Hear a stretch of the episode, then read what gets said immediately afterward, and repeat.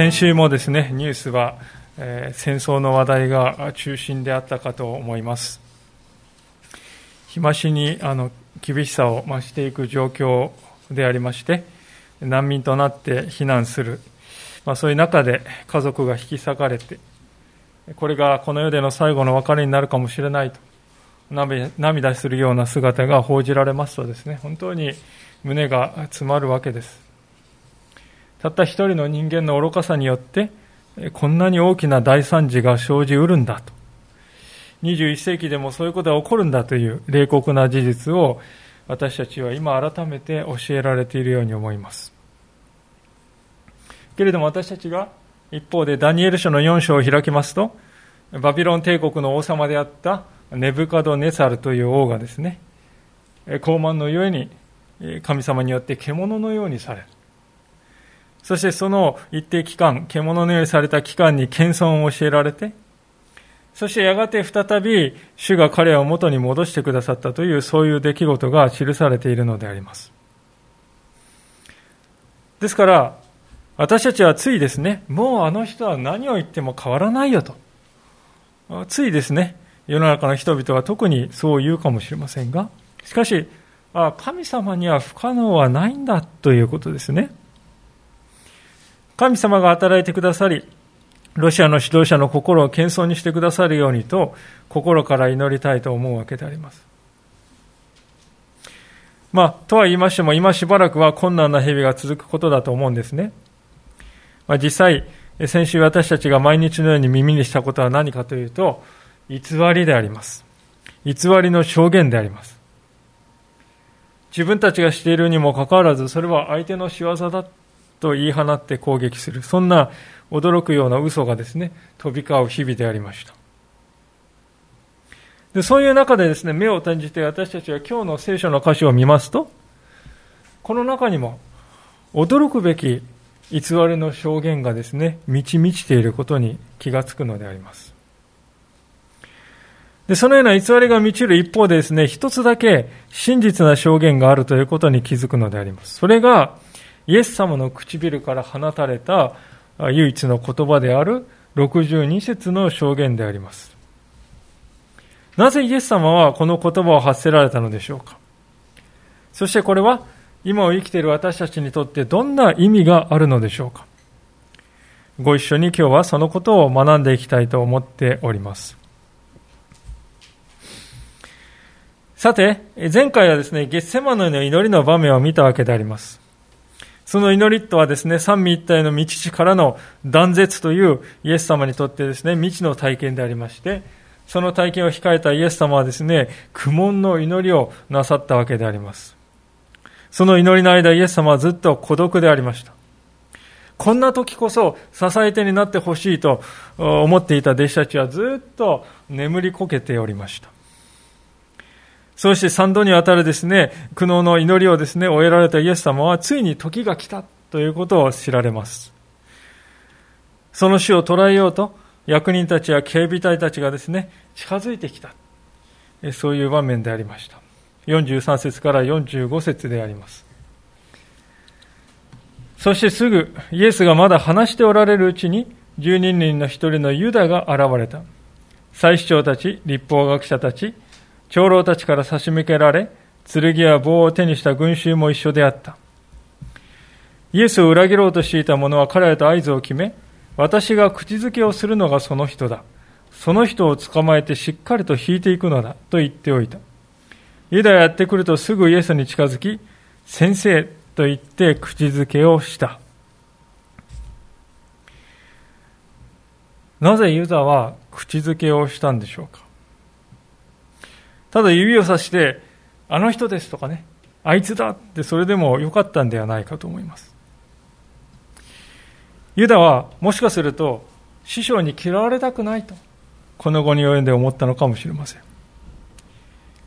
形だけでも良い関係のまま終わったんだよね、とそういうことにしておきたいと思ったのかもしれません。そんなユダの後ろめたさが現れた場面かもしれません。まあ、いずれにしても、ユダはイエス様の心の中にあるものを何一つ知らなかった。それだけは確かでありましょう。イエス様は全てを見通しておられる。見通し見通していて、なお、ユダをですね、行きなさいと送り出した。そもそもイエス様がですね、逃げるつもりなら、最初からエルサレムはエルサレムには来ないんだということ。イエス様は逃げも隠れもしないんだということ。まあ、そういうイエス様の心をですね、ユダは何一つ悟っていなかったのであります。主と共に歩んだこれまで3年半の期間は、期間、彼は一体何を見ていたのでしょうか。ユダは一番身近で数々のですね、目を見張るような奇跡を見てきたわけです。時にあのガリラヤ湖の嵐を沈めるようなですね、自然現象をもさえも支配する恐るべき神様の力を彼は見てきた。またイエス様の教えというのはそれまでのどのラビとも違う。まあ、それまでのラビはですね、偉い、誰それ先生はこう言ってるっていう言い方をするのに、イエス様は、私はあなた方に言うと。ご自分に権威がある、そのような教え方をする。ユダはですね、そういうあり方を間近で見てきた、聞いてきた。そして、一般の人には知らされなかったですね、例え話の意味はこうだと、えー、一般には知られ、明かされない真理を自分たちだけ教えていただくということもできた。ユダの人生にとっては他に替えの利かないような濃密な3年半だったと思うんですね。けれども彼はその3年半を通して一体何を学び、どう変えられていったのでしょうか。結論から言うと彼は何も変わらなかったのでしょう。なぜ変わらなかったかといえばですね、最初から彼は決めていたからですよね。私はこのイエスという人にこれこれを期待する。そう決めていたんです。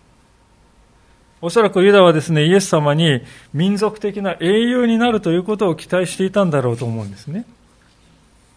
つまり、イスラエルをローマの支配から解放し、再びあのソロモンの時代のような、世界に輝く偉大な国に変えてくれる、そういうヒーローとしての指導者を彼は期待していた。まず、自分の夢があった、理想があった。イエス様の願いではなく、自分のそういう理想や自分の夢が第一だった。それそれでイエス様についてきた。ところが次第に雲行きが怪しくなっていくんですよね。イエス様はだんだんとですね、私はユダヤ人の指導者たちから憎まれて、そして殺されるんだなんて言い始めるんですよ。ユダはそれを聞いて当惑するんですね。いや、私が従ってきたこのイエスという方はイスラエルを一つにまとめ上げる、そういう英雄のはずなんだ、そうなるべきなんだ。ところが、このイエスという方は分裂させているじゃないか。むしろ指導者たちから狙われて憎まれているじゃないか。どうどういうことだ、これは。と。まあ、そうこうしている間に状況はどんどん悪化するんですよね。イエス様は神殿に来てですね、神殿の指導たちと握手してですね、一緒にやりましょうってね、言うかと思ったら、両替人を追い出してですね、台をひっくり返してですね、えー、神殿の当局者たちを怒らせる。それどころか、この神殿はやがて崩れるなんて言うんですよね。ついにユダはですね、そういうイエス様の振る舞いを見ていて結論づけるんですね。このイエスというお方は英雄、男はこういう英雄にはなれそうもない。イスラエルを一つにするどころか滅ぼそうとしているようだ。このようなことは断じて阻止しなければならない。そう確信したユダはついに行動に出たということであります。彼はイエス様が語る神の国というものを根本的に誤解していたのであります。ユダの中、頭の中でですね、神の国といえばそれはイスラエルのことだと思っていた。まあ、しかしこれは彼だけの過ちではないですね。当時のユダヤ人一般というのはですね、大なり小なり大半の人がそういうふうに考えていた。神の国それはイスラエルだよね。救いそれはイスラエルの救いだよね。違法人というのは初めからですね、汚れた連中だと。救いの外にいる人々だと。そう考えていたわけであります。しかし、イエス様の意図というのは全く異なっていたわけであります。民族とか国とか、話す言葉とか、あるいは血筋とか、そういうものによるんではなくて、ただ神を信じる信仰によって人は神の民とされるんだと。それはイエス様が唱えた新しい神の国であります。ただ、新しいとは言ってもイエス様が新しく作り出した概念ではない。最初から聖書はですね、すべての民に救いをもたらすメシアが来る。イスラエルだけのメシアではない、すべての民に救いをもたらすメシアが来ると説いていた、説い説いていたからであります。ただ、イスラエル人がそれを誤解していただけなんですね。ユダはこのイエスという男の存在はイスラエルの救いを脅かすものであるとこう考えたんです。それでイエスを止めなければと、それが彼の願いとなった。もしかするとこのですね、ゲッセマナの段階でユダはイエス様は殺されてしまうまでは考えていなかったかもしれないですね。あれ、後に彼はですね、えー、とても激しく後悔する場面があります。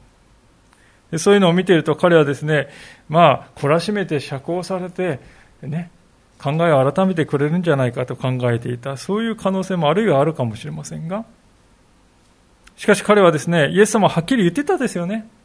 私は民の祭司長や立法学者たちによって十字架につけられる。はっきり言っていた、そのイエス様の言葉をユダは話半分に真剣に受け取らない。何一つ真剣には聞いてこなかったんであります。この一連のですね、ユダの行動を見るときに私たちはとても厳粛な教訓をですね、聖書から受け取るように思います。それはどういうことかというと、表面的にイエス様の近くにいるだけでは、何の助けにもならないということです。どれだけ忠実で宗教的に見える生き方をその人がしていたとしても、その心の中に真実がなければ、その人を救うことはできないんですね。心の内にあるものが何であるか、そこが何よりも問われるということです。でそれは必然的にですね、私たちをある問いへと導くで導くでありましょう。それはどういう問いかというと、あなたはなぜイエスに従っているのですか？という、そういうですね、動機です。なぜあなたはイエスに従っているのですか？もしかすると私たちはどうでしょうか？自分の理想や自分の夢、自分の野心、自分の願望を実現してくれる便利屋のような存在として、イエス様に従っている素振りをしているのではないだろうかと。ということはですね、いつも私たちは自分自身についに常に問い問われる、問いかける必要があることだと思います。なぜかというと、それこそがですね、ユダが歩んだ道だからですね。彼は自分の夢の実現をイエス様に期待してきた。その結果、イエス様に失望したんです。同じことを私たちもしてはいないだろうか、思うんですね。イエス様の御心、イエス様の願い、イエス様の教えを知りたい。それを自分の願いにしていきたいんだ。自分の願いを、自分の願いの方にイエス様の、イエス様を引き寄せるんではなくて、イエス様の願いの方に自分を重ね合わせていきたい。自分の願いにイエス様を引き寄せるんではなくて、イエス様の願いの方に自分を重ね合わせていきたい。本当にそう思っているかそれがあなたの願いになっているのかそこが今日私たちに問われている本質的な問いなのであります。私たちが自分の夢をイエス様に負わせようとするとですね、私たちは必ず失望を味わうことになるでしょう。この方は神であられるからです。天を王座とし、地を足台としておられる永遠の神。しかし私たちは土くれに過ぎない。ですから、イエス様の願いを自分の願いとしようでありませんか。そうすれば、決して失望することはないでしょう。イエス様のご計画を自分の計画に優先させようではありませんか。そうすれば自分では予想もつかなかった、思いもよらなかった恵みの世界を後になって体験することができるでしょう。そうだったんですね、イエス様。残念ながらユダの選んだ道はそうではありませんでした。それが神の御子を十字架へと追いやっていくことになるのであります。このユダの手引きによってイエス様はついに逮捕されてしまう。それが46節から49節のところですね。人々はイエスに手をかけて捕らえた。その時、そばに立っていた一人が剣を抜いて大祭司のしぼめに切りかかりその耳を切り落とした。イエスは彼らに向かって言われた。まるで強盗にでも向かうように、剣や棒を持って私を捕らえに来たのですか。私は毎日宮であなた方と一緒にいて教えていたのに、あなた方は私を捕らえませんでした。しかし、こうなったのは聖書が成就するためです。イエス様は真っ昼間に堂々と最首たちや立法学者たちの目の前で教えていた時にはあなた方は捉えなかった。それなのに、こうして暗闇に隠れてこそこそと捉えるのかとこう非難しますね。けれども私たちは49節でイエス様が、しかしこうなったのは聖書が成就するためですと、そうおっしゃっていることに注目したのであります。イエス様は神様のご計画が実現するために、ご自分の身をあえて、この目の前のボートにお委ねになったということです。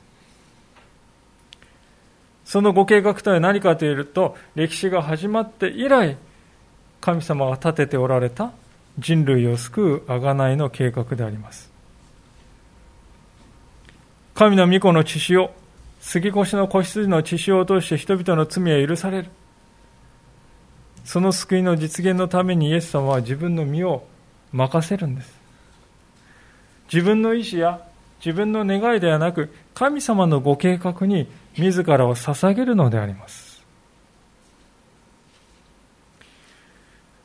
今の世の中というのはこれとは本当に異なってますね。誰もが自分の思いというのを第一にして生きています。この度の戦争を仕掛けたあの指導者もですね、自分こそが歴史を知っているんだと。自分こそが歴史を正しい方向に導くものなんだという強力なですね、自負心を持っていることが、まあ、いろいろな発言からはっきり伺えますよね。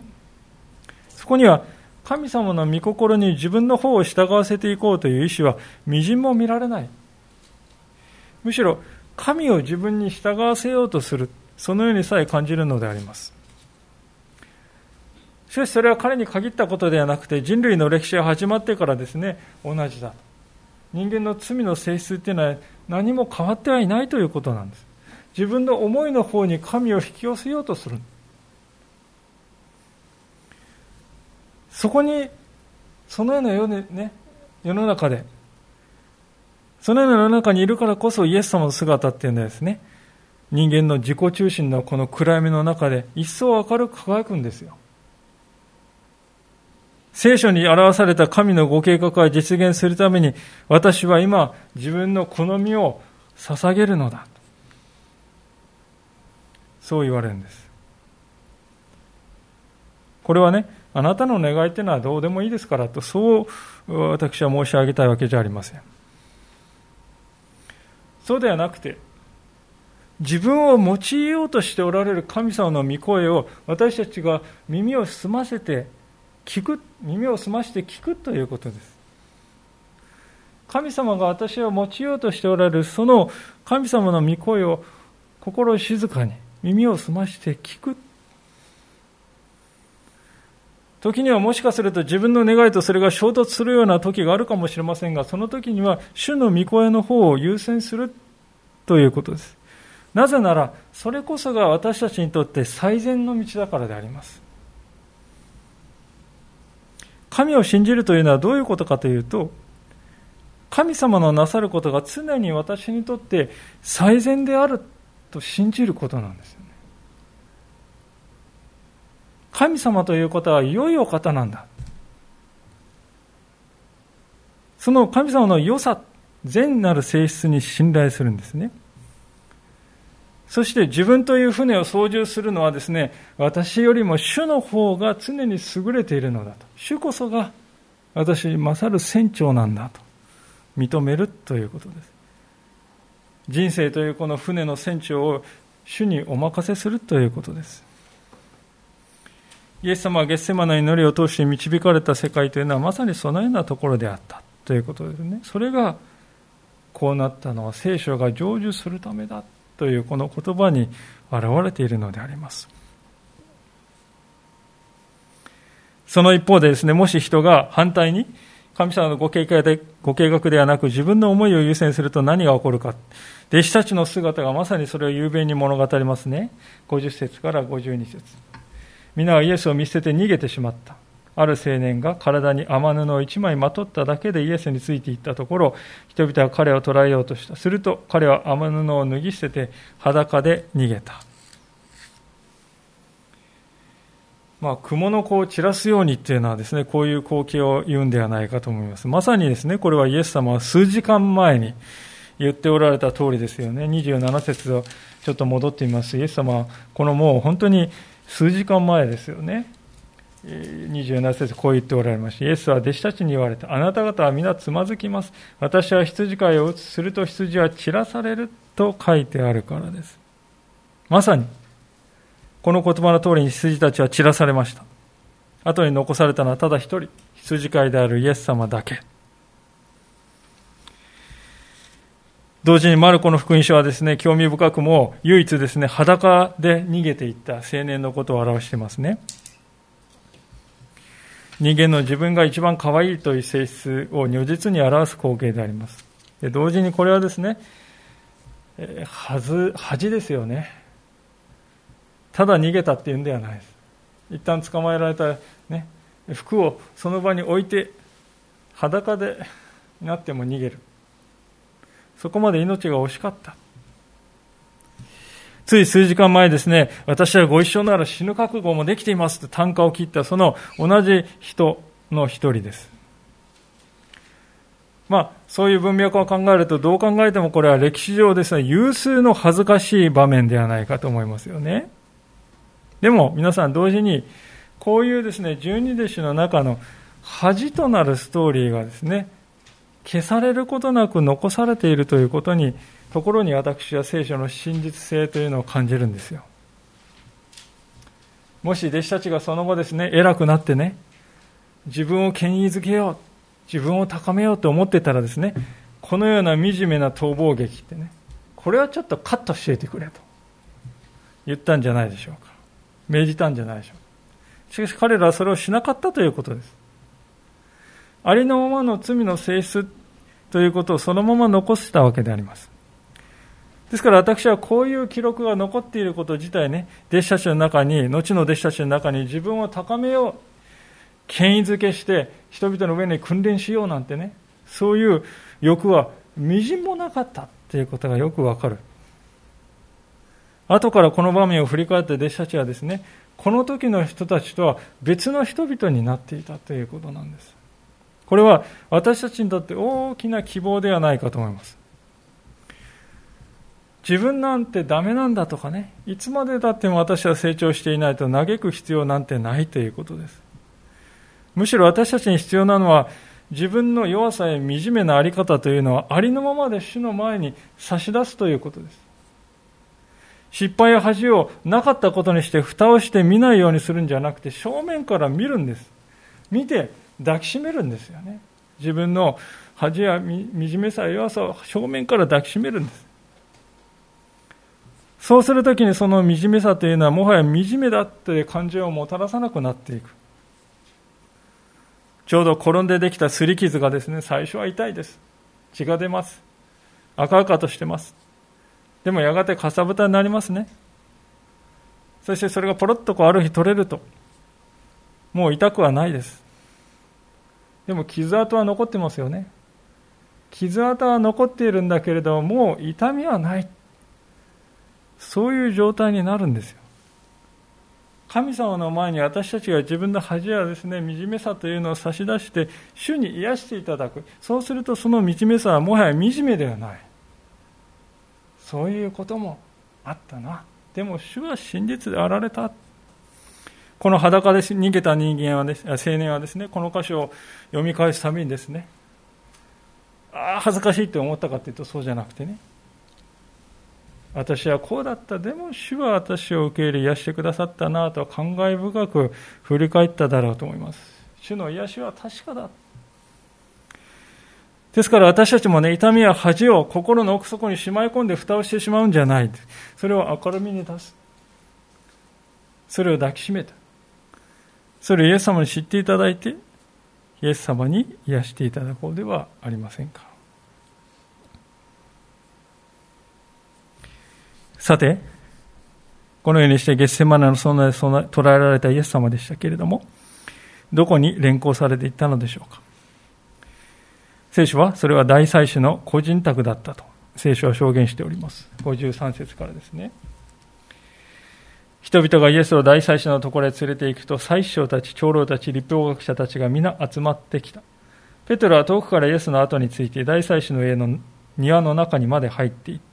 そして下役たちと一緒に座って火に当たっていた。さて、最首長たちと最高法院全体はイエスを死刑にするため、彼に不利な証言を得ようとしたが何も見つからなかった。多くの者たちがイエスに不利な偽証をしたが、それらの証言が一致しなかったのである。すると、何人かが立ち上がり、こう言ってイエスに不利な偽証をした。私は人の手で作られたこの神殿を壊し、人の手で作られたのではない別の神殿を3日で建てるとこの人が言うのを私たちは聞きました。しかしこの点でも証言は一致しなかった。まあ、この裁判というのはあらゆる面でですね、異例の裁判でありました。正式な手順を踏まない違法なですね、即決裁判のようなものでありました。まあ、なぜそう言えるかというと、ユダヤ人のですね、立法を解釈したその解釈集であるミシュナという、えー、書物がありますけど、そこにこういうふうに書かれてるんですね。まあ、最高法院、つまりサンヘドリンの裁判というのは正式な議場で行わないといけない。ね、個人宅とかそういうところではない。そしてもし死刑の判決を下す場合、23人のですね、裁判官が揃う必要がある。有罪に少しでも疑わしいところがあれば、そちらを優先する必要があるということ。また、死刑判決を下す場合は2回審理を行わないといけないということ。そして裁判はですね、日中に行わないといけない。安息日や祭りの前の夜などに行ってはいけないという決まり。また、証人はですね、噂とか伝聞に基づいて証言してはいけない。証拠によって語らないといけない。まあ、こういう決まりがあったんですね。まあ、人を死刑にするんですから、これらの条件は当然のものです。でも、イエス様の裁判っていうのはこうした条件にことごとく違反してますよね。この裁判はですね、深夜に行われました。しかも場所は大祭司の個人の家。裁判1回しか開かれない。偽証ばかり。物的な証拠っていうのは何一つ出てこない。すなわちサンヘドリンというのは正義を追い求めているというよりも、いかにしてイエスを死刑にするかということを追求して、その目的でただ開かれた違法な即決裁判でありました。ところが、そういう場にもかかわらずイエス様は一切抗議をせずに黙ったままでありました。なぜイエス様は黙っておられたかというと、この裁判が道地から出たということを知っておられたからですね。その姿自自体がですね、イザヤが予言した苦難のしもべの姿そのものでありました。今日の生産式のところでもお読みしましたが、イザヤ53章の7節にですね、このように書いてあります。イザヤ53章の7節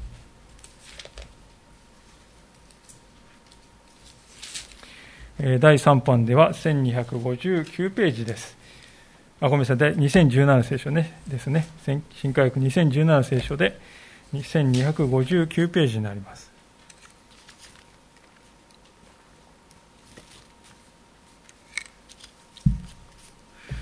お読みいたします。イザヤ書の53章の7節2017番の聖書で1259ページです。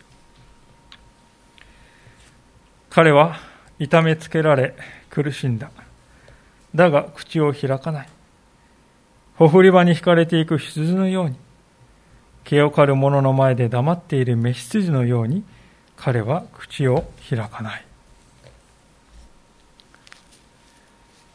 自分がこれからほふられていることが分かっていながら叫び声一つ上げない羊のようだ。それが救い主の姿なのだと。イザヤは早くも700年も前に予言しておりました。まさにそれがこの場面で実現したのであります。イエス様は、ここでも聖書が成就するために、あえて言葉を発せられなかった。この裁判は違法だ、不法だ、いくらでも叫ぶことはできたでしょうけれども、聖書が成就するために、イエス様は言葉を発せなかった。そんなイエス様はしかし一度だけ口を開く瞬間がありますよね。それは大祭司が自ら問いかけた次の場面であります。マルコの14章に戻りますけれども、60節から65節を読みします。そこで大祭司が立ち上がり、真ん中に進み出てイエスに尋ねた。何も答えないのかこの人たちがお前に不利な証言をしているがどういうことかしかしイエスは黙ったまま何もお答えにはならなかった。大祭司は再びイエスに尋ねた。お前は褒むべき方の子、キリストなのかそこでイエスは言われた。私がそれです。あなた方は人の子が力ある方の右の座につき、そして天の雲と共に来るのを見ることになります。すると、大祭司は自分の衣を引き裂いていった。なぜこれ以上承認が必要かあなた方は神を冒涜する言葉を聞いたのだ。どう考えるかすると彼らは全員でイエスを死に値すると決めた。そしてある者たちはイエスに唾をかけ、顔に目隠しをして拳で殴り、当ててみろと言い始めた。また下役たちはイエスを平手で撃った。イエス様は私がそれです。とですね、言われるんですけれども、これは、えー、大祭司の質問を肯定しているわけでありますけれども、これ原文を見るとですね、面白いことがわかりますが、これは、この私がそれですというのは原文を見ると、私はあるというね、ギリシャ語だとエゴエイミーというですね、私はあるという有名な表現です。私はそれです。ね。こう訳されてるんですけど、直訳すると私はある。I am っていうですね、そういう言葉なんです。これはモーセがですね、最初に神様と出会った燃える芝の場面ですね、神様が私は、私はあるというものだと言われた。まあ、そういう言い方なんですね。つまり、イエス様はここであえて私はあるとこう言ったのかもしれません。ただ、この言葉だけでは死刑にはならなかったと思うんですね。あなたはキリストなのか？そうだ、私はある。そこで、えー、やめておけば死刑にはならなかったと思うんですけど、むしろ後半の言葉がですね、死刑判決を出すための決定的な証拠になってしまうんですね。なぜなら、人の子が力ある方の右の座につき、神の右に座しているということは、神と等しいということです。そして、天の雲と共にやってくるっていうのはね、天っていうのはもう神様のおられるところですから、そこからやってくるっていうことは神様にしかできないことなんですよ。あなた方は私が神の右の座につき、天の雲と共にやってくるのを見るだろうとイエス様は言ったわけですよね。大祭司の目にはですね、このイエスという輩は人間でありながら自らを神に等しい存在と称している。これ以上ない不尊なる男よとこう見えたわけであります。で、この大祭司の反応っていうのは当然の反応でもありますね。旧約聖書は繰り返し、神はただ一人であるとこう語っております。神は霊である。人間とは別格の存在であると語っております。神は見ることができず、近づくこともできない究極のお方である。それはこの大祭司だけでなく、すべてのイスラエル人が同じように理解しておりました。でそういう点から見ると、確かにイエス様の言葉はもうこれはアウトということになるわけです。なぜイエス様はこのような大祭司の質問にもないようなことをわざわざ付け加えてご自分から語ったのでしょうかずっと黙っていたんですからね。ここでもはいとだけ言えばよかった。せいぜい。あとは黙っていればよかったのではないか。そうすれば、大祭司もですね、他の偽証した者たちと同じく攻め手がない。もうしょうがない。釈放するしかない。しかしイエス様は聞かれてもいないことをあえて証言なさったんですね。なぜあえてこんなことをなさったのか。まあ、二つの可能性しか考えられないでしょうが、第一は強靭であるという説ですね。すなわちイエスというこの男は自分に酔っていて自分を神だと信じ込んでいた。そしてこのサンヘドリンの場で自分を神だと言い張ったという可能性ですが、明らかにしかしこれは間違いであります。